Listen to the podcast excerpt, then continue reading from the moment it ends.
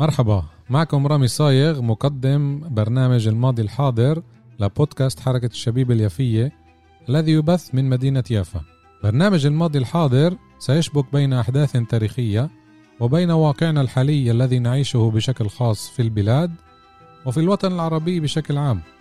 سأستضيف من خلال البرنامج شخصيات يافوية وفلسطينية للبحث في هذه الأحداث. ملحمة أبو حلوة بإدارة الأخوين صلاح وخليل أبو حلوة.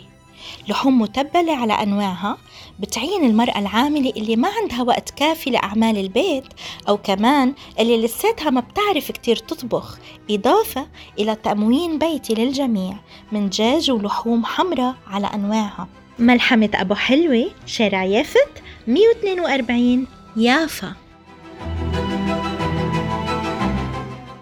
تحياتي لمستمعاتنا والمستمعين. حلقة جديدة الماضي الحاضر. معكم رامي صايغ بحلقة جديدة رح نكرسها لذكرى النكبة وبالتحديد لسقوط مدينتين فلسطينتين ساحلتين مدينة عكا ويافا العريقات.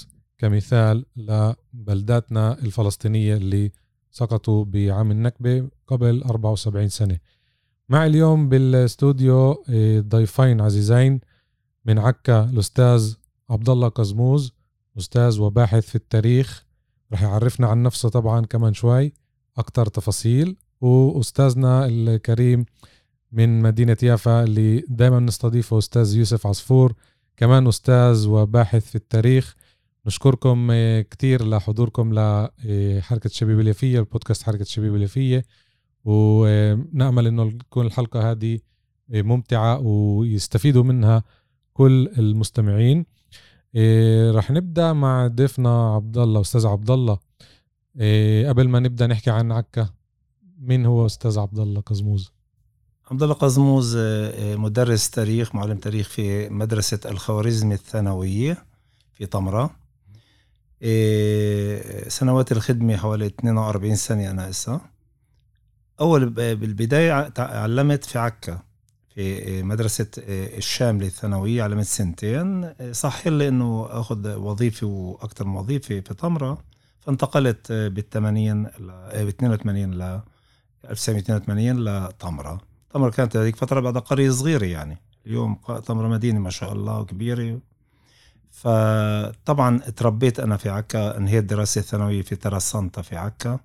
يعني ذكرياتي كلها في المدرسة لأنه من صف بستان ل 12 كنت في الترسانتا وكل إخوتي كمان خلصوا في المدرسة. المدرسة جدا آه، تاريخية المبنى تاريخي قديم. الرهبنة نفسها الدير بعده موجود قديم جدا لأنه حسب معلوماتي إنه آه، القديس فرانسيس الاسيزي أول ما وصل للشرق هنا نزل في عكا.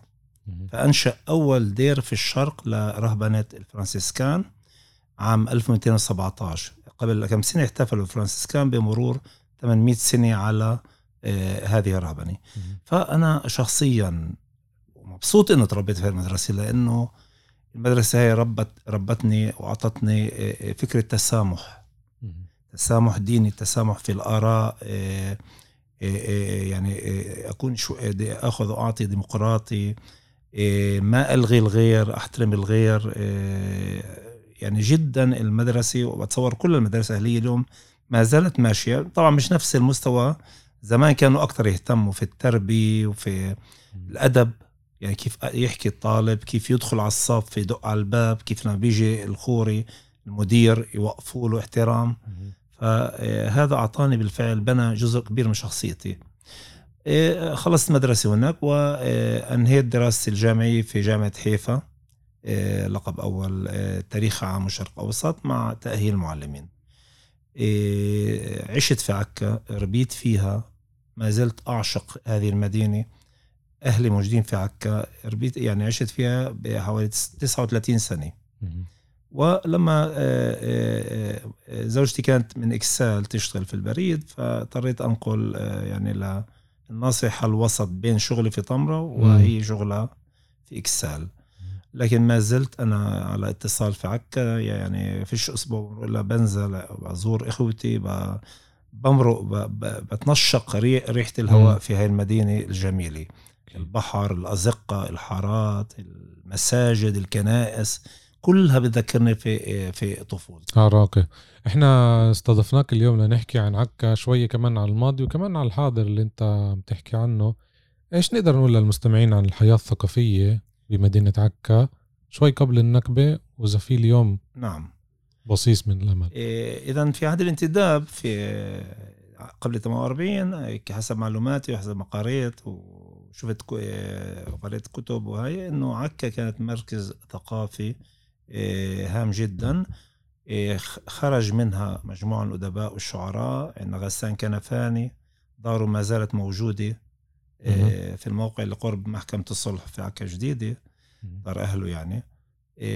طبعا هو كان طفل لما غادر عكا ب 48 لكن كبر في لبنان في مخيم عين الهلوي وصار كاتب معروف.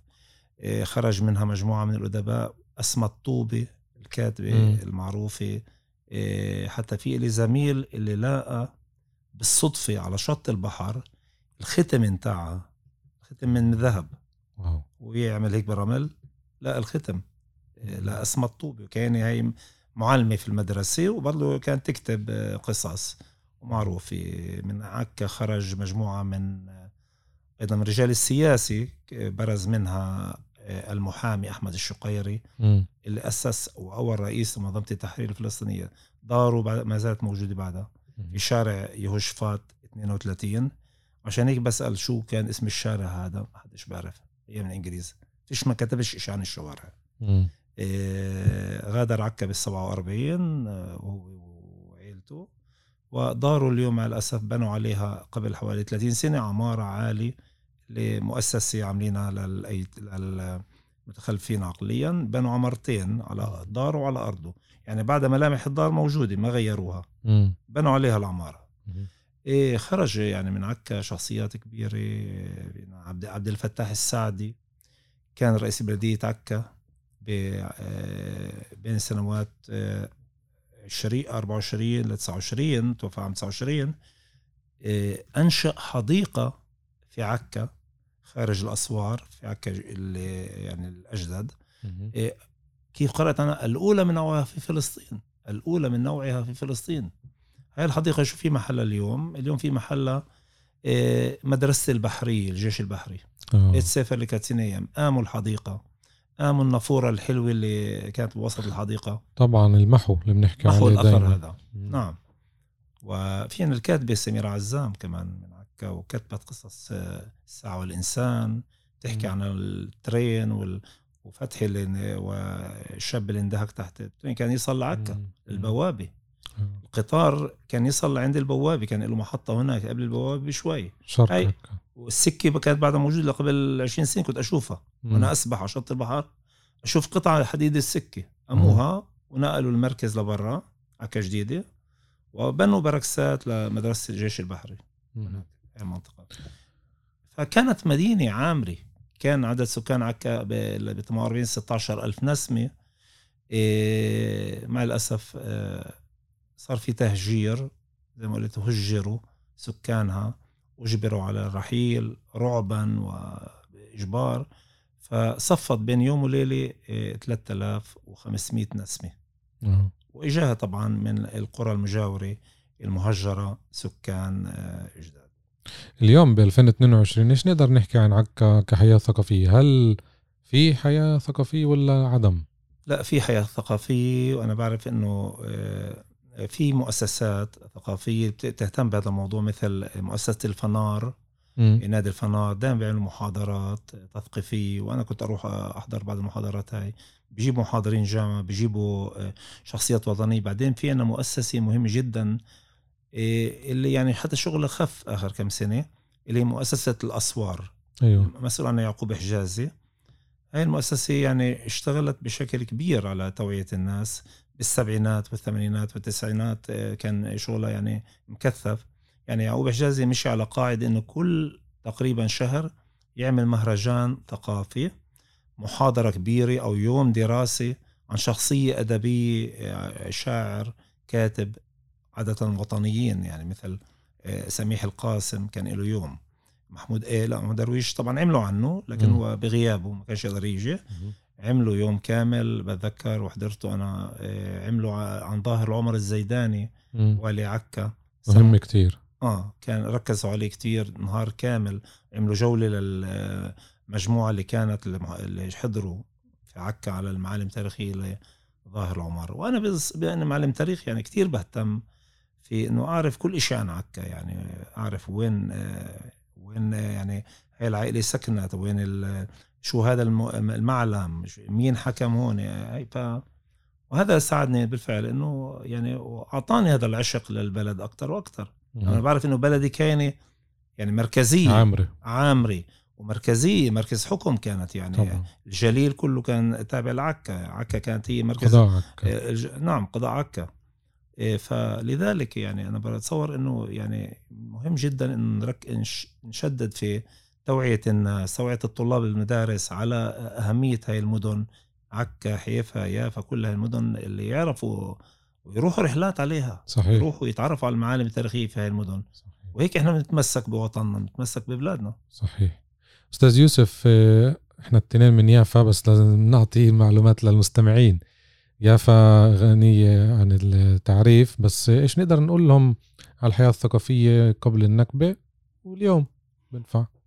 أنا بقدر أوجههم لكتاب حلو كتير إيه، عمله بروفيسور إيه، سليم تماري.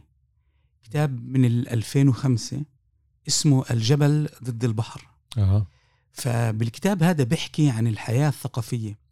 وبروفيسور آه، آه، سليم تماري كمان عنده مقولة جميلة جدا إنه لما بيحكي عن الثقافة في فلسطين أو الثقافة العربية بشكل عام مم.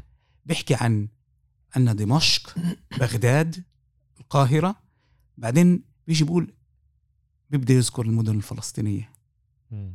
القدس يافا عكا وهذا إشي جميل جدا فعمليا إحنا بنشوف ال- الثقافة هاي بتتجسد بكثير من الأشياء بنشوفها بصحف إحنا بنحكي عن. القرن العشرين بالقرن العشرين مم. يعني مع بداية القرن العشرين يعني في يافا كان في عنا صحف في عنا فلسطين في عنا الدفاع في عنا محطة راديو في عنا الأدنى. بالضبط تمام في عنا مدارس عنا مدارس كمان أهلية وعنا كمان مدارس آه، آه، آه، بلدية. بلدية بالضبط. عنا سينما عنا مسرح عنا آه، حياة حياة ثقافية. عنا ناس اللي كانوا مبدعين. و... ومش بس هيك يعني عمليا حتى بتفكير بتغيير النمط. يعني أو تغيير النمط اللي فرض فرضه ال... ال... الانتداب البريطاني على فلسطين. يعني مثلا أحداث 1921 في يافا بدت في يافا حتى أحداث البراق يعني مزبوط بتحكي عن البراق قدس. داخل القدس وبعدين بتحكي عن الخليل. بس ولكن في فصل كامل بيحكي عن يافا. ليش بقول فصل؟ يعني حتى يعني المستمع ما يقولش إنه آه إيه شو المصادر؟ فبقدر ادي كمان مصدر إسرائيلي مش بس مصدر مم. فلسطيني. يعني مثلا إذا بديكم مصدر تبع هلال كوهن بيحكي في فصل كامل كبير عن شو صار الأحداث في يافا. ما بقدر أتجاهل ثورة ال 36 في يافا. طبعا. ما بقدر أتجاهل الوعي السياسي اللي كان في هاي المنطقة مم. اللي بدوا الناس تفكر طب شو الحل؟ وين نأخذ الإضراب هذا؟ لوين؟ فعمليا النقاط هاي أو ال- التاريخ هذا هو كل قد مهم. لما ما يسمى بصياغه ال- ال- آه، آه، هويتنا آه، هويتنا الفلسطينية. وطبعا الذاكرة الجماعية تبعتنا لأنه عمليا آه، ال- الفكر هذا أو السؤال تبعك اللي كان بالضبط في محله الأستاذ عبد الله ولإلي من بعده إنه مثلا الحياة الثقافية اللي اللي إحنا بنيجي بنقول إنه آه كان في شعب هين كانت في ثقافة هين كان في مؤسسات هين كان في بشر وبني آدمين ساكنين هين. صحيح. إحنا دائما نذكر القرن العشرين بس طبعا ما بنتركش التاريخ القديم. يعني لما بعمل مرات حلقات عن المدن والقرى الفلسطينية بنحكي عن التاريخ الكنعاني كمان. صح. مش بس هيك عمليا آه، في إشي مشترك لنا إحنا الثلاثه إحنا الثلاثه مدرسين تاريخ. ودائما لما دخلنا داخل آه، آه، حرم الجامعات ومش مهم وين إن كان في حيفا أو في أو في المركز هنا أو في القدس دائما كانوا يقولوا لنا إنه التاريخ المعاصر بيبدا بيبدأ من احتلال نابليون للشرق مم. فإذا هذا هو التاريخ المعاصر فعكا كانت أول وحدة قالت له لهين. صح. فعمليا ال- شو كيف إحنا بنبدأ ن- إيه نبلور هاي الهوية أو نبني هاي الهوية فقصتنا ما بتبدأ بس في 48 صحيح أو بعد ال 48 ففي عنا قصص نضال وأولها يعني أو من من الأوائل اللي هي قضية عكا. كيف عكا قدرت تصمد مع أمام دولة عظمى زي زي نابليون. صحيح. إيه نفس الموضوع. إحنا تطرقنا للثقافة وذكرت مدارس. هل كان في عدد كافي من المدارس ما قبل النكبة؟ وإيش عددهم اليوم بعد إيه. النكبة بمدينة عكا؟ نعم حسب معلوماتي إنه ترى سانتا موجودة نهاية القرن 19 مم. كان في توقف في التعليم فيها لكن أيام الانتداب البريطاني كانت موجودة كمدرسة ابتدائية وثانوية. إيه، كان في إيه، مدرسة حكومية بقيت تعمل ل 48 ثانوية بتصور لصف عاشر كانت تصل هاي بنوها أهل عكا بإيدن يعني بتبرعات منن موجودة على الجهة الغربية من عكا كانت البناية أنا بتذكرها. منيح وعلمت فيها آه، آه، ساعات آه، يعني تعبئة محل معلمين غايبين لما خلصت آه، جامعة. وبناية جميلة كان مكتوب عليها استغربت أنا يعني إنه كان مكتوب آه، هيك دوائر فوق عقل فن حكمة. مم. شعار المدرسة. آه. حلو. واتعلموا فيها كتير شخصيات اللي هن بالآخر صاروا مديرية مدارس في أول قيام الدولة. منهم المرحوم الأستاذ علي عادل ذياب من طمره يعني سكن في عكا وتعلم في هاي المدرسة وغيره من عدة قرى. بالقرى اللي ضواحي ما كان في مدارس في فترة إلا. ابتدائية. إيه، كان في في عهد الانتداب آه، مدرسة إعدادية مستواها كثير منيح إيه، اسمها الفرقة مدرسة الفرقة لأنها تفرق بين الابتدائي والثانوي. سموها الفرقة البناية بعدها موجودة اليوم عند البوابة على شمال الشارع آخر الشارع صلاح الدين تحولت في عهد إسرائيل آه، بعد ال 48 لبناية محكمة محكمة الصلح ظلت قبل حوالي 20 سنة بناية محكمة بعدين آه، آه، آه، تركوها وانتقلوا لبناية برا جديدة خارج الأسوار فاشتراها الظاهر مستثمر عربي لحسن الحظ هاي المرة يعني مم. اليهود هن اللي عم عاملين هجمة في المشترى شراء البيوت من معليا وعملها أوتيل فندق مم. فندق أكوتيل بناية جدا حلوة فيها زخارف بطراز أوروبي مم. يعني ظهر كانوا يجيبوا مهندسين من أوروبا كمان آه، على بلادنا يبنوا في بيوت بعك أنا بعرف اللي سقفها كله مرسم بعد لليوم مم. مثل دار صدق شكري لكن مع الأسف أخذها اشتراها آه، آه، واحد سمسار اسمه أوري بوري اللي عنده مطعم سمك آه، والدولة دعميته وعملها أوتيل آه، فخم. آه، دار بتجنن قصر. قصر كله سقف مرسم وعمدان رخام. في كم دار من هالشكل في عكا لعائلات غنية مع الأسف غادرت عكا ب 48 مم. موجودة في لبنان. هل اليوم في عدد كافي من المدارس لأولاد عكا؟ مع الأسف لا. يعني في تم في عمليا سياسة تمييز تجاه العرب في عكا المدارس آه، الابتدائية مش كافي لأنه أنا بعرف في مدرستين ابتدائيات بس آه، حكوميات. وترسانتا في عندها ابتدائي بس ترسانتا ما بتقدر آه، كت- تستوعب كل الطلاب آه، آه، هاي. فلذلك من كل صف في مم. ترسانتا من أول ل 12 صحيح. يعني إدارتها مش متنازلة إنه ت- يعني عن الابتدائية وتحولها ثانوية. ساعتها بتكفي الغرف. لا أنا بدي أربي الطالب صف بستان ل 12 بدي أعرف أربي كيف بدي. مش إنه يجيني من مدرسة تانية هاي. لذلك والبلدية مش عم تتعاون كيف لازم. لا. مم. مش معطينا حق يعني نسبة العرب بعكا شكل الثلث. تقريبا. يعني عكا فيها 62 ألف في عندك حوالي 22 ألف عربي. أها. يعني جوا في بعكا القديمة 8000 وال 14000 برا. عكا جديدة. وكم مدرسة ثانوية؟ في شغل تنتين. آه. ابتدائية آه، تنتين والثالثة اللي هي ترسانتا مش كافي صف بكل شعبة آه.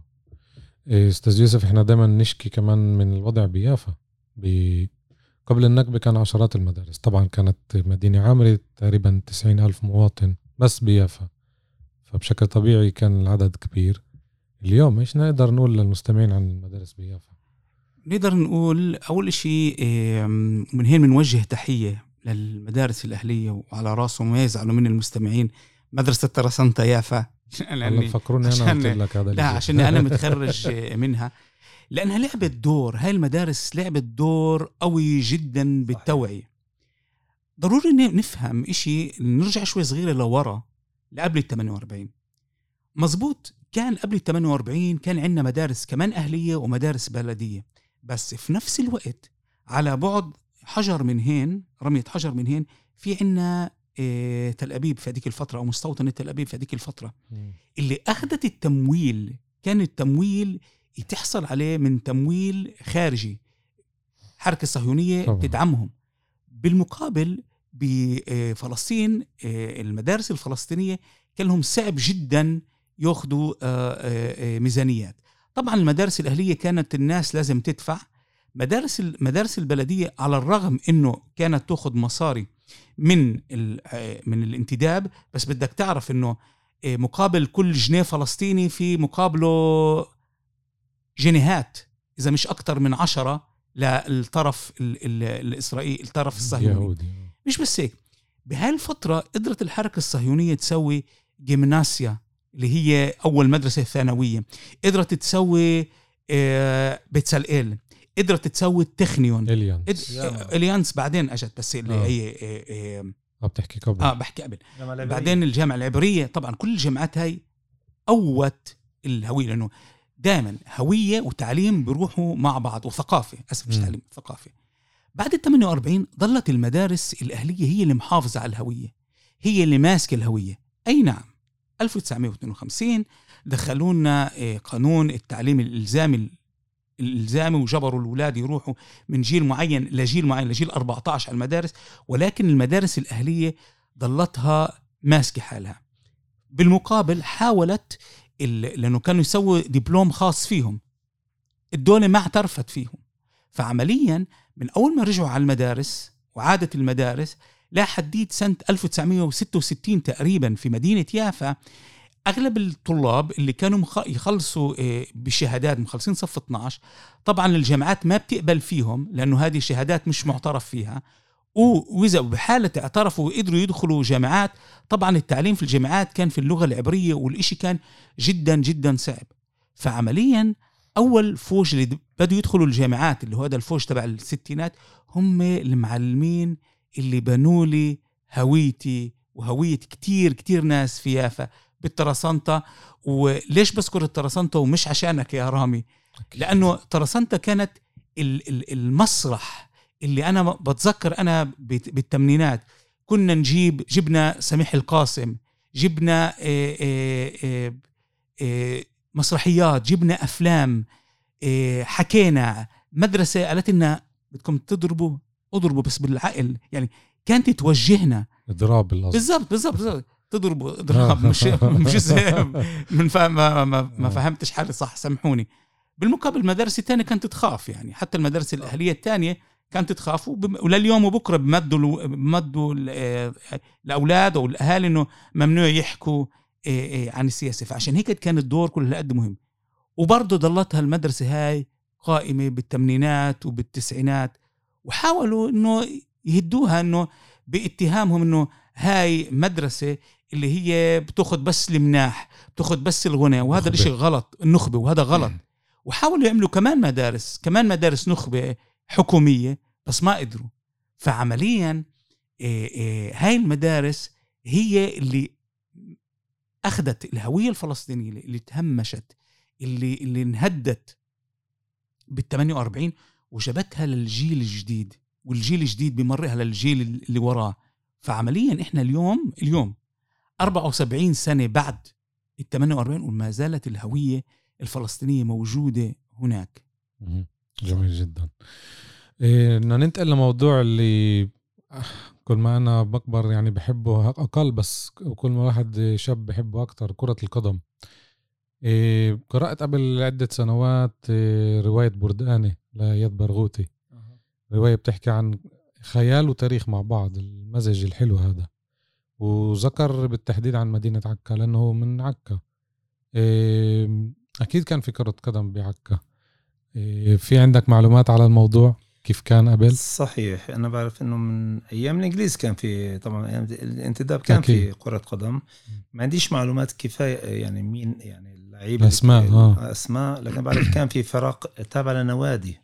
كان في النادي الأرثوذكسي إيه، عنده فرقة كان في إيه، نادي ال- الكشاف الإسلامي كان عامل فرقة كان في حياة ثقافية حياة رياضية طبعا.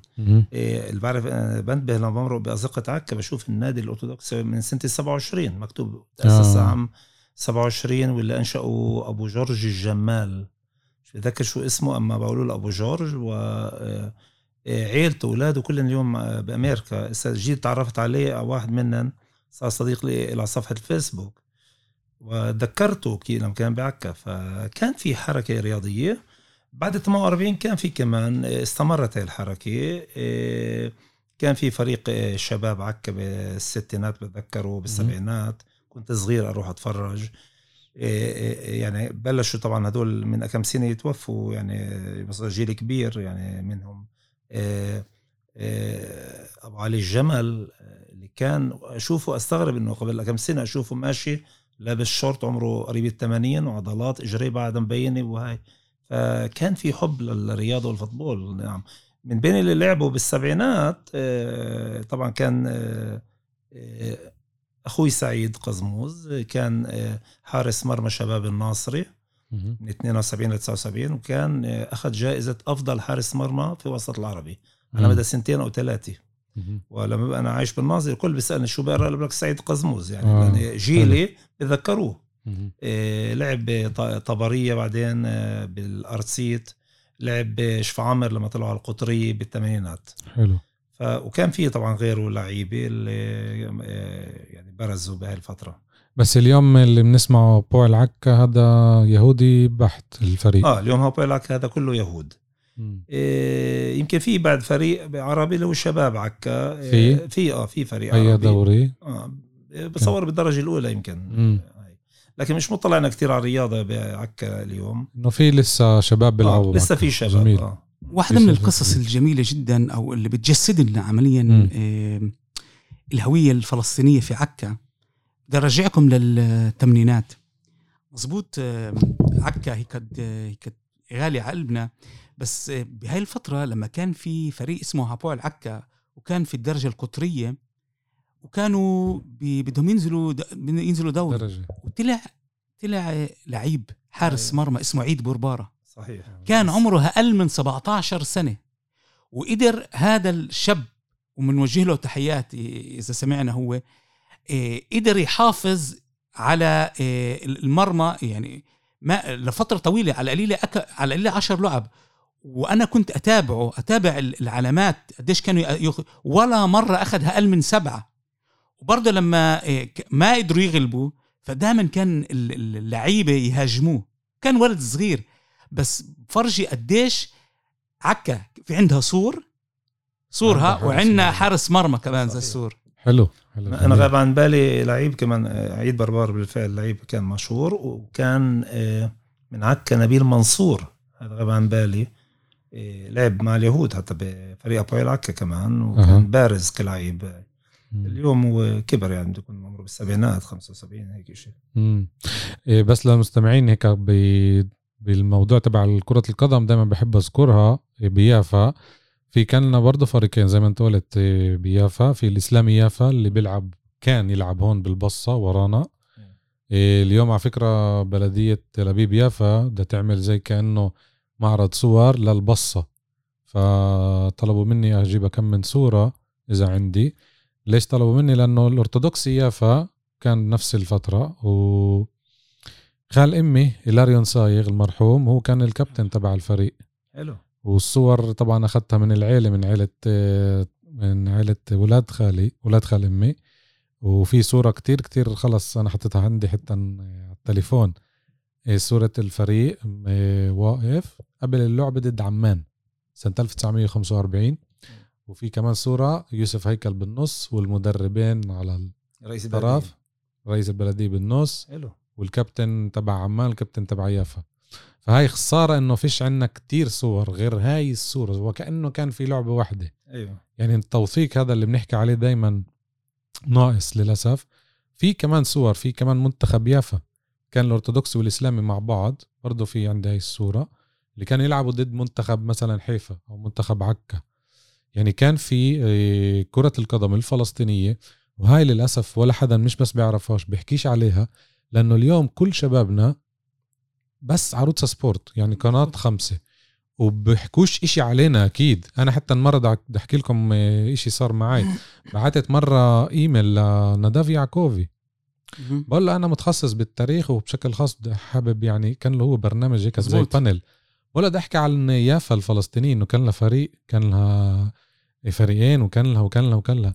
ولا رد ولا إشي. يعني محيينا من الحيز العام ومش جايبين سيرتنا أصلا. لما بيجيبوا سيرة قبل ال 48 بيقول لك نفخرة ارث إسرائيل. صح. يعني أرض إسرائيل. أيوه. وهي هي منتخب فلسطين كانت. أكيد سيطروا عليها اليهود بعدين الدعم الإنجليز. بس الاسم فلسطين كان موجود يعني مزبوط فلسطينة. بس إنه سرقة الكرة قدم كان كانت قبل سرقة الأرض. زي يعني شوف هاي الواحد. سرقوا الفلافل صار اكل هذا ما بعد. أنا بقول لك. لساتهم مش بكيانهم. بدنا نقوي اللي حكيته آه، رامي. وهي فرصة إنه إحنا يوم خميس وحسب رأيي ونهاية أسبوع وخليني بس بعد إذنك أستغل الفرصة إنه أدعي شعبي يزوروا المتحف الفلسطيني اللي موجود في بير زيت. المتحف الفلسطيني اللي موجود في بير زيت فيه كاس وفيه صور لعيبة من حيفا. في الإشي موجود هناك. حلو. ف آه، وعلى فكرة آه، بعرف إنه ال- ال- الدخلة بتكلف غالي غالي غالي 2 شيكل. ف وفروهم وروحوا غاد بتدخلوا على ايدكم الشمال غاد في إشي ب- عن جد بجنن. صور بتشوفوا الكاس بتشوفوا أشياء كتير جميلة من طبعا من أكثر هو طبعا آه، منطقة الشمال. حيفا وعكا فهي كمان هي فرصة. لأنه هم اللي بادروا إجوا على يافا بالفترة وطلبوا منا إذا عندكم أي أثارات مش أثارات بالمعنى إنه مثلا أشياء شيء قديم. قديم. للأسف كأنه اليافوية ما حفظوش يا اندثر الإشي يا اللي تركوا يافا معهم. لأنه هاي الأشياء أكيد كانت موجودة. موجودة وعلى فكرة إيه إيه في كتابين لمحاضره إسرائيلية اسمها إيه رونا سيلع. أيوه. رونا سيلع إيه تخصصت بال إيه بكتابين لإلها وحاولت تحكي عن ال- ال- الثقافة مم. ب- بهذيك الفترة. واحد من الكتب تبعونها بتحكي كيف تم سرقة سرقة إيه أشياء من داخل البيوت. يعني طبعا. إذا السينمات انسرقت فأكيد أكيد الكؤوسه الأفلام. والأفلام وغيرهم مسروقات. وبفكر بفكر نوادي. نوادي. مثلا النادي الأرثوذكسي في كتير أشياء قدروا اللي إذا قدروا قدروا يقربوهم على الأرثوذكسي اللي موجود في الأردن. مم. بس طبعا مش الأشياء اللي ضلتها هنا لأنه فكرة ال- ال- النكبة النكبة اللي هي ال- ال- القصف. بس نتخيل هيك. قد إيه، الناس إيش بدها تأخذ؟ إيش بدها تأخذ معها. بالضبط بالضبط. كمان المحي. بالضبط. صح. بدك تفكر على حياتك بدك تفكر على الأغراض اللي بالخزانة. صح. وأنت بتقول خبوا أنا بفكر تدمروا يمكن زتوا بالمزابل. أكيد. لأنه بس الإشي اللي له قيمة مادية أخذوه زي السجاجيد زي الصيغة. ولكن في كمان أشياء اللي بتظهر لنا اليوم إذا بندخل على أرشيف الدولة. بأرشيف الدولة بشي مرحلة بالذات في مدينة يافا أنا متأكد إنه الإشي كمان موجود في عكا. آه. في المثلث هذا اللي هو اليوم بين منطقة العجمة لمنطقة سوق العتق. فغاد كان في صراع بين ما يسمى بالعبري بسموها الجيش البحري والجيش ال- أيوه. على الكتائب. البيوت على البيوت على البيوت. بين الكتائب و... وبتشوفوا كيف في مكتوب بنبعت للهجناء موجود بالأرشيف إنه بطلب إنهم يتدخلوا إنه عم بسرقوا ثلاجات عم بسرقوا أيوة. وبسرقوا ومش بس هيك تعال تعال ندخل كمان ل... لكتاب إيلان بابي مم. بكتاب إيلان بابي وبفكر بالفصل الثاني بكتاب إيلان بابي بيحكي فيه عن أو آسف مش بالفصل الثاني بآخر فصل بيحكي فيه. إيه ال- لا الاتنيك كلينزي بالاتنيك كلينزي بيحكي فيه بيحكي فيه إيه كمان على الاغتصابات اللي كانوا بالذات في يافا بقول لك آه موجودة هاي الأشياء موجودة فتخيل يعني إذا تم اغتصاب إنساني أو إنسان فال... فما نستبعد إنه تم سرقة سرقة أشياء وبن. غوريون نفسها قال بس مش محبة بال باللي باللي صار إنه شعبنا سرق قصده على شعبه هو. إنه بس مش ملامة هو قصده إنه ليش سرقته؟ هاي لازم تروح للدولة. هيك القصد كان. إنه السلب اللي كان بالمدن الفلسطينية الغنية هاي يافا حيفا عكا يعني كميات وفي- هائلة. وفي الحرامي الأول يعني غيرهم. يعني موشي ديان اللي مم، كان طبعا. يسرق كل شيء مثلا ويحافظ عليه حافظ عليه. آه. آه, آه أكيد. ملان آه، للأسف رواي... آه، مش روايات حقائق زي ما بنقولها آه، كتير كتير مهم نسمعها للمستمعين شكرا كتير لكم بدنا نوقف بمحطة اللي شوية. بتوقفنا بتعلقنا اللي هي الأحزاب السياسية. اليوم 2022 الوضع مزدري عندنا انفصال تام بعد ما صار في حراك ب 2015 قام المشتركة وصار في وحدة ولو مش وحدة حقيقية بس صار في وحدة وقوة. للأسف آه، قبل سنتين صار في الشرخ هذا اللي أثر علينا كفلسطينيين آه، بديش أضلني أقول الكود هذا فلسطيني 48 إحنا الفلسطينيين آه، ببلادنا في الداخل. بطل في عنا وحدة. إيه، هل هاي الأحزاب إيه، عملت غلطات الماضي اللي كانت ما قبل ال 48 أستاذ يوسف؟ أنا بفكر إنه إم، في في مصطلح مصطلح ألماني اسمه تسادجايز اللي بدت روح الفترة هاي. إحنا دائما وهلا بدي امرق بدي امرق آه، إشي غلطة إحنا بنسويها دائما إنه إحنا مرات عديدة يعني في بدايتنا يعني كنا إن نحط الثقل تبعنا على أطراف آه، خسرانة. وهذا مم. الأشياء كمان عملت لنا مشاكل كثيره والمشكلة إنه بنحط إحنا بنراهن على الإشي الصح هو لأنه بنفكر في مصطلحات شخصية بمصطلحات بمصطلحات اللي هي أكثر فئوية وهقل مصلحة شعبنا. وحسب رأيي إنه الإشي هذا بشي مرحلة يعني اجى جيل معين يعني أنا بت- بتذكر الأخطاء اللي صارت يعني عن ال 48 إحنا بنعرف الصراع هذا مع التقسيم أو ضد التقسيم مع الحسيني أو مع النشاشيبي.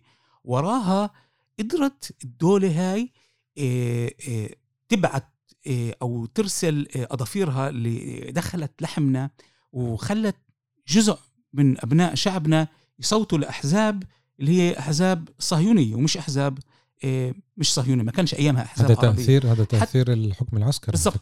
ومش بس هيك إنه إنه حتى لما كان في بديل يعني لما كان الحزب الشيوعي فأنت ما بتحكي عن حزب فلسطيني. طبعا. انت بتحكي عن حزب اللي هو مختلط. مختلط.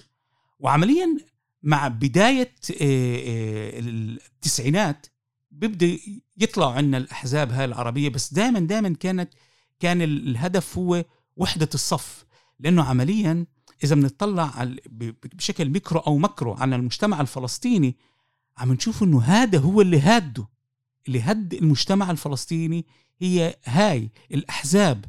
عندك في بطلنا وطن صرنا الإقليم الجنوبي مم. يعني ح- حاسس حالي في حرب لبنان 82 إنه حماس فتح والناس اللي بتقول لا هذا ولا هذا بس هذا رأيي طبعا مم. يعني أحداث أيار الأخيرة أحداث الايار من قبل سنة بالضبط صح أجت وبرهنت إنه يا عمي مم. مع كل احترامي لكم الشارع. بده يحكي الشعب بده يحكي شعب وهي النقطة نقطة نقطة ال- التفاؤل فنقطة التفاؤل آه إنه في جيل هذا الجيل الصغير هذا الجيل اللي هو أوعى مني أجدع مني. فاهم القصة أكتر مني. عنده آليات يوصل لأشياء أحسن مني وأسرع مني. وهو عن جد بفكر بفكر بشكل مختلف. بالظبط يعني. يعني أخذ مثل إحنا دائما كنا عايشين الفئوية الفلسطينية. إحنا فلاح ومدني وبدوي بس اليوم عم بيصير في الشمال بالذات في الشمال في منطقة حيفا وعكا وحتى حتى بيافا. بس بيافا أقل بس ال- الزخم بنشوفه بحيفا إنه بيجوا ناس من الجليل من الناصرة من المثلث وآه ماخدين القضية كقضية ومش ك إحنا مش. فلاح وأنا مش مدني وأنا مش جبهة وأنا مش أنا فلسطيني. هاي النقطة ال- ال- اللي اللي بت- بتقول لي إنه في مستقبل أستاذ عبد الله في عندك أي شيء بالنسبة للأحزاب السياسية بعكا كيف كان قبل النكبه أو إيش رأيك باليوم إيه الأحزاب اللي كانت قبل النكبه هي نفس الأحزاب المنتشرة كانت بفلسطين حزب الدفاع وحزب الاستقلال مم. كان لنا كمان يعني تأييد فروع. في, في عكا أنا بعرف إنه كانت نشاشيب وحسيني أنا بعرف الشيخ أسعد الشقيري أبو احمد الشقيري اللي هو أها. كان آه، آه، مفتي مم. كان من حزب. النشاشيبي آه نشيد. النشاشيبي كان حادثة مقتل الدكتور أنور الشقيري أخوه أحمد الشقيري. لما اغتيل على يد ثوار مدسوسين من الإنجليز. أها. كان هدفها إنه يولعوا هاي الحرب السياسية بين الأحزاب وحتى تصل وضع إنه فلاح ومدني بالضبط لأنه اللي قتلوه آه، من الريف من القرى. الثوره هي ثورة الريف كانت الثوره مركزها في الريف. مم. المدن آه، كانت فيها الجيش الإنجليزي. فعشان إنه يعني يمنعوا هالقرى ينزلوا على عكا يعني حتى نشبكن مع بعض هيك بهالطريقة هاي. آه. فكانت موجودة هاي الأحزاب من أيام الإنجليز لكن الإنجليز لعبوا لعبتين إنه ي- أو الشعلة هاي ال- النعرة ال- مم. الحزبية ويشبكوا الناس مع بعض. هذه هذا ال- السياسة الانتداب. فرق تسع آه، بالضبط فرق تقصد إنه إنه الإنجليز دائما كان آه، يروحوا على آه، مجموعات اللي هي بالأصل ضعيفة يقووها على. حساب المجموعات الثانية بعكس مثلا ال ال الانتداب الفرنساوي اللي كمان هو عاطل. بس الانتداب الفرنساوي كان بشكل مباشر هو المهيمن هو المسيطر. كيف بالجزائر وبالمغرب وتونس. سوري ب- ب- بسوريا كمان تمام.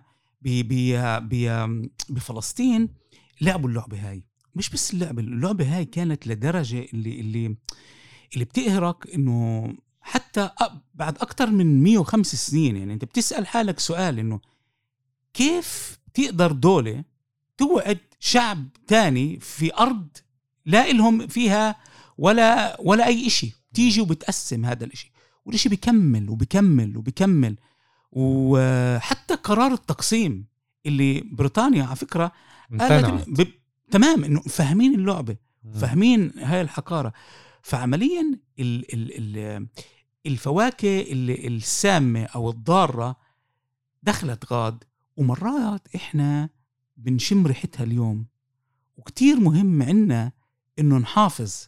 يعني الحفاظ بيصير زي ما قال آه، أستاذ آه، عبد الله في البداية إنه تعليم تاريخ اعرف تاريخك اعرف ثقافتك اعرف حضارتك. من غاد باللحظة إن أنت بتاخدها أنت وهي ب- ب- بخفة دم انت اقوى من الفاكسين تبع الكورونا مم. عشان تقدر تحارب ظاهرة التخلف وظاهرة الرجعية وظاهرة الفئوية وظاهرة تعصب التعصب اللي, اللي, اللي. صح. على فكرة على سيرة الأحزاب والطريق النضال الفلسطيني زمن الحكم الإنجليزي مرة يمكن قلت لك قرأت مقالين لدكتور يوسف هيكل بجريدة فلسطين إذا مش غلطان لما لساته كان بفرنسا يتعلم بمونبلييه كاتب مقالات نقدية على أسلوب النضال الفلسطيني إنه كيف ال- القيادة الفلسطينية تطحن مي. يعني okay أنت جبت الإشي الإيجابي إنه إحنا نضلنا ننتقد مش لازم. بس كان في أسلوب ي- يعاد ويعاد ويعاد على مدار 30 سنة من سنة ال 17 لل 37 تقريبا. ف اذا بدنا نيجي لليوم ل 2022 برأيي إنه الاشياء عم تنعاد. يعني هلأ إحنا بنحكي على الحاضر الشق الحاضر. عنا للأسف أوكي هي مش دولتنا وإحنا مش اللي مسيطرين وإحنا صرنا أقلية وعندنا تمثيل كتير بسيط إيه بس القائمة المشتركة والقائمة العربية أسوأ وأسوأ عم بيستعملوا الطرق اللي ما اكتشفوش العجل لسه. في في آه، آه، إعادة لنفس ال- نفس أسلوب. الأسلوب. نفس الطريقة. هذا بهج الناس منهم. يعني صح. بتصير الناس تقول طب أنا إيش بدي بالدقة القديمة هاي؟ أنت زي ما قلت اليوم جيل اليوم طلع من هاي العلبة. يعني إحنا هلأ كأنه عم نعمل نفس غلطات مش إحنا القيادة اللي هلأ موجودة عم تعمل نفس غلطات القيادة الفلسطينية اللي كانت بزمن الانتداب. هذا اللي قصدي. وهذا المقالين اللي قرأتهم ليوسف هيكل أثبتوا لي إنه أيام زمان كانوا إيش النخبة المدنية. عشان أنت زي سيره الجبل والبحر المدنيين هم النخبة هم اللي كانوا القيادة السياسية إيش كان بإيدهم يا مظاهرات يا إضراب يا اجتماعات بلندن يا إرسال مكاتيب يعني كانوا كان- مم. ما خلص ما يطلعوش من ال آه، ما. ما كانوا يستخدموا كل سلة النضال اللي موجودة وعلى فكرة وهذا اللي بدل اليوم شو صار التغيير اليوم إحنا إذا أنتم منتبهين عم بيصير تمدن القرية و- وال- والمدن عم بتصير أكتر ريفية هلأ من ناحية كمان التفكير آه الاجريكلتشر هذا ال- الفكر ال- ال- ال- الزراعي. بالضبط بالضبط إنه إنه بدل ما ناخذ ال- المدن تبعتنا لفوق ونرفعها لفوق إحنا عم نتعصب. نشدها لتحت. بالضبط بالضبط. بننسى إيه، بنتمسك في في في بأفكار وفي نمط حياة اللي هو جدا إيه، إيه، عنصري. أنا بسميه. تعال نحكي نقول للولد باسمه. مم. جدا عنصري. بنسى أخوي وبنسى أختي. ومش مهم إذا أخوي يعني بفكر إنه بس فكري أنا يعني. بس بفكر إسلامي مثلا أو. بفكر بس طائفي أو و- جماعة. وهي المشكلة وهي المشكلة.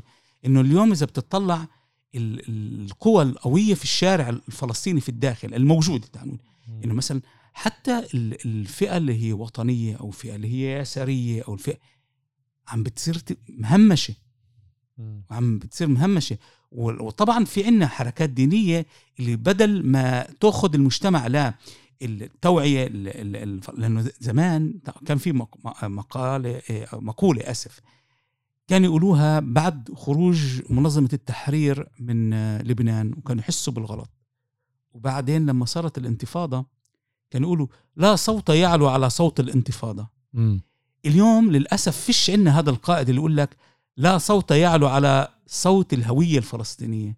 كله عم بيحكيك عن فئويه فئويه بالضبط. للأسف. هذا القصد. إيه، أستاذ عبد الله بدنا نحكي عن سقوط المدن هاي. كيف بالذاكرة تبعتكم كأهالي عكا إيه، سقوط عكا كان إيش نعم. نقدر نحكي للمستمعين نعم إيه، ال 48 طبعا آه، معروف إنه آه، حتى بيان الحوت في كتابه القيادات والمؤسسات السياسية كتبت عن كل مدينة كيف سقطت فذكرت إنه يعني آه، بالبحث بتاعها مم. آه، عكا قاومت قاومت ب- لفتره طويلة بقيت محاصرة لمدة سنة كاملة. بوابة عكا كانت مغلقة سنة كاملة يعني و آه، آه، في سلاح كفاية. آه، المجاهدين أو المناضلين الثوار كانوا يقاوموا عدة خطوط دفاعية. الخط الأول كان تل نابليون. الخط الثاني كان المقبرة الإسلامية اللي بتوازي الأسوار. الخط الثالث على السور فوق. هاي المواقع سقطت بقصور فساعتها تحاصروا في عكا القديمة في البلد القديمة بعد ما سقطت كل الأحياء العربية اللي في خارج الأسوار وفد ذهب إلى سوريا يطلب المساعدة آه، من القيادة السورية فجوابهم كان كما كان جواب لعبد القادر الحسيني في القدس. للكل كان آه، نفس الجواب. فلتسقط عكا. فسنستردوا يعني طمنوا حالكم حتى لو احتلوها نرجعها. فرجع الوفد قلن هيك للمناضلين اللي على الأسوار ودلن يقاوموا للرمق الأخير لحد ما يعني استشهدوا معظم المناضلين واللي بقيوا بطل معين سلاح حملوا حالا و للبنان. عشان هيك في لليوم مقبرة آه، للشهداء هذول آه، موجودة مقابل آه، مطعم البيزاني في عكا القديمة وحدش بيعرفها هي غير يمكن أهل عكا ومش كل أهل عكا بيعرفوا إنه في غاد قبور في مقام الشيخ غانم بين البيوت بتفوت. يعني بدك تطلب إذا من صاحبين الدار ساكنين بالمقام. أيوه.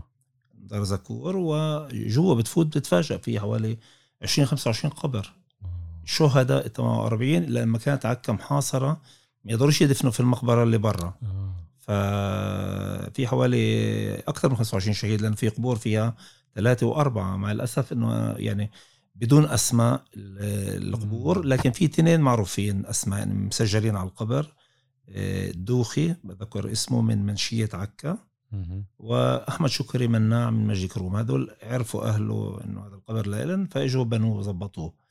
في إنسان واحد يمكن بيعرف أسماء الشهداء جوا بالقبور هذا لازم يعني أشوفه. الدكتور شكري عراف كيف عرف؟ قعد مع مرأة اختيارة هناك آه، ساكنة بالهاي الحي. وكانت تشوف لما يجوا يدفنوا. آه قبل ما توفى هاي المرة يعني هذا الحكي بالثمانينات. فرسم زي خريطة وق- وعرف إنه قالت له هذا القبر مين؟ طيب رسم القبر رسم هاي وهي فهذا يعني كانت ذكر الأسماء؟ آه ذكرت له الأسماء كلهم. آه. آه كده يعني مهم. مهم, مهم. مهم الواحد يشوفه ياخذ منه نسخة يطلب منه يكون معه النسخة الواحد يعرف مين هدول الشهداء. لازم. الشطم كله مش من عكا. أكيد. قرى إجوا.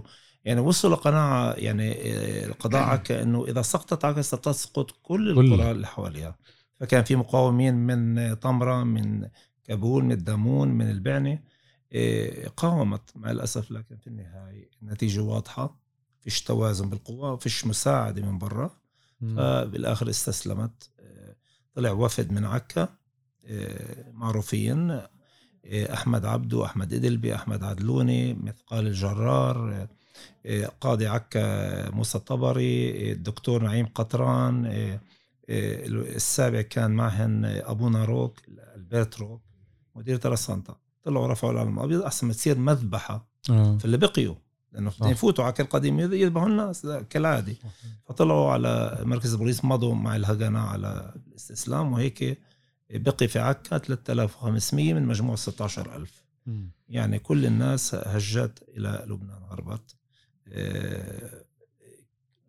مع الأسف آه، هذا يعني هي القصة تكررت بكل مدينة.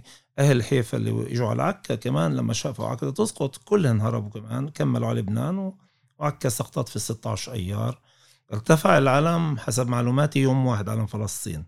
15 أيار انسحب الجيش البريطاني. ارتفع علم فلسطين على مبنى آه، مركز الشرطة. وفي قصة يعني بالفعل مؤثرة يعني آه، كيف سمعتها من أبوي ومن ناس كبار أحمد شكري مناع هذا. كان شرطي في الشرطة البريطانية شرطي في المركز. لما آه، الإنجليز قرروا ينسحبوا تركوا بعض الأسلحة هناك في المركز والبقي هو لوحده. فقرر إنه ينضم لثوار. معه سلاح مع هاي. طلع على البرج بتاع المراقبة بعد البرج. الموجود. وحط مدفع رشاش قدر يمنع تقدم ال- القوات الهجنة لفترة لعدة ساعات يعني لحاله. آه، ففي النهاية استشهد أحمد شكري مناع ودفن في المقبرة اللي حكيت عنها يا. فهيك يعني 16 أيار عام 48 آه، آه، سقطت مدينة عكا هي كانت حسب قرار التقسيم للدولة الفلسطينية. دولة فلسطينية صح. عكس عك- عكس حيفا اللي كانت صحيح. الدولة العبرية. عشان هيك كانت يمكن صمودها كان آه، مظبوط. مختلف. يوسف آه، حكينا كفاية مع آه، بحلقتين عن آه، حامية يافا. بس تعال نرجع هيك ولو بكلمات بسيطة كيف آه، كانت مقاومة اليافوية. آه، أكيد أكيد رامي. آه، كانت في يعني يعني وهذا الشيء اللي بحزن إنه آه، في يافا كانت في كان في مجموعات اللي أجت تحمي يافا من برا. وكان في ناس يعني أقلية من الداخل اللي حاولت تحمي. واللي بحزن هو إنه بالسرد السرد الصهيوني بيجي بيقول لك إنه إحنا مع قرار التقسيم. طب إذا أنتم كنتوا مع قرار التقسيم ويافا يافا؟ تمام تمام عكا. بالضبط يافا وعكا. فبتشوف كيف إنه الأسلوب اللي تم استخدامه في في في مدينة يافا وباحتلال مدينة يافا هو إنه في هذيك الفترة ونقدر الشيء نشوفه بكتابه لبلال شلش اللي بيحكي فيه عن أنواع الأسلحة.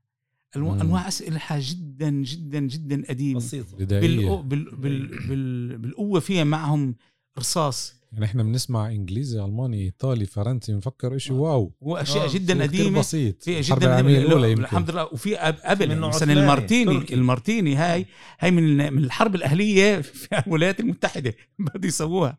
وهذا الشيء اللي بحزن إنه في نفس الوقت إيه إيه ال- ال- الطرف الثاني كان متطور عمل ال- ال- الصواريخ ال 3 ميلي وال 7 ميلي دافيدكا دافيدكا وال- والتفجيرات اللي صارت وتفجيرات البيوت اللي صارت واستخدام الأسلوب مم. اسلوب اللي إيه كان واضح بشهر 12 شهر واحد التفجيرات مم. إن كان آه، تفجير اللي كان موجود في السرايا مباني في السرايا في يافا في القدس في بعض الفنادق اللي موجودة في القدس. ومش بس هيك في كمان نقطة.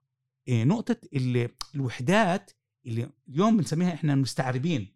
بس بهذيك الفترة كانوا يلبسوا زي الجيش البريطاني, البريطاني. فعلى سبيل المثال لما بستة ستة واحد لما فجروا السرايا كانوا لابسين زي تبع الجيش البريطاني. قبلها بثلاث أيام ثلاث أيام لبسوا الزي تبع الوحدة الجيش الإيرلندي في شارع جمال باشا. ف فهاي المعادلة هاي المعادلة هي إيه، إيه، مش عادلة بالمرة ومش بس هيك يعني يعني حتى هلأ لأنهم هم بيحتفلوا اليوم بعيد الاستقلال أكيد بتشوف بالتلفزيون الإسرائيلي دائما إنه قاعدين جنب راديو هيك الراديوهات هاي الكبيرة وبيسمعوا مين آه مين لا مين بيمنع. قرار التقسيم. بالضبط قرار التقسيم. وبعدين بتشوفهم برقصوا رقصتهم الهورة. في في آه، في تل أبيب. بعدين بتشوف ناس عرب نزلوا دبابات وهجمت الجيوش العربية. الناس اللي بتعرفش إنه لحديت الهدنة الأولى ولا أي جيش عربي أجل. كان في متطوعين. صح. هذا لا يعني. وكمان كمان مرة باجي بقول إنه إذا بنروح على الكتاب اللي لصحفي الإسرائيلي سني روبنشتين اسمه اسمه إما نحن أو أو هم. اللي بيحكي فيه عن عبد القادر الحسيني بيجي بيقول لك إنه حتى ال كل ال الزعامة العربية في دمشق لما بعثوا لنا ناس اللي ماكو أوامر وما كان في أوامر وفعلا ما كان في أوامر اللي صفت إنه اللي بناضلوا كانوا في مجموعة في في في في داخل البلده القديمة في في عكا. عندنا مجموعة آه، آه، آه، حسن سلامة اللي هي حاولت كمان حاولت تحارب على أكثر من جبهة منطقة القدس منطقة اللد رملة منطقة يافا. وهذا هو. يعني مزبوط كان في محلات تانية بس ما بقدر أنا أجي أقارن العدد المهول من الجنود اللي كانوا في الهجناء وبالبلماخ وبالاتسل وباللاخي والسلاح اللي كان موجود عندهم والطيارات اللي كانت موجودة والخبرة اللي كانت موجودة عندهم لبين هيك. يعني مثلا آه، في كتاب برضه آه، حكينا عنه مرة أنا وياك اللي بيحكي فيها عن شرطي آه، بين المنشية. آه الخليلي. الخ... محمد السف نسيت الاسم هلأ. كمان أنا نسيت آه. إنه هو بيحكي بالضبط زي ما تفضلت أستاذ عبد الله إنه رجال كانوا يخدموا بالشرطة هم اللي أجوا يحاربوا. ناس اللي كانوا متعودين حتى يمشوا في الشوارع من غير سلاح. فهذا بفرجي. آه. كثير كثير آه، مش فلسطينية زي ما أنت ذكرت جو تطوعوا وهذا الإشي يعني بخلصش. إذا بنبدا نحكي ملان ملان آه، فعمليا عمليا الكويه أو الحرقة أو الجرح هذا ضله مفتوح يعني ضله مفتوح من أيامها لليوم. يعني إحنا إنه إنه الحلو ببرنامجك رامي إنه إجيت أنت استضفت ناس يحكوا عن مدن الساحل.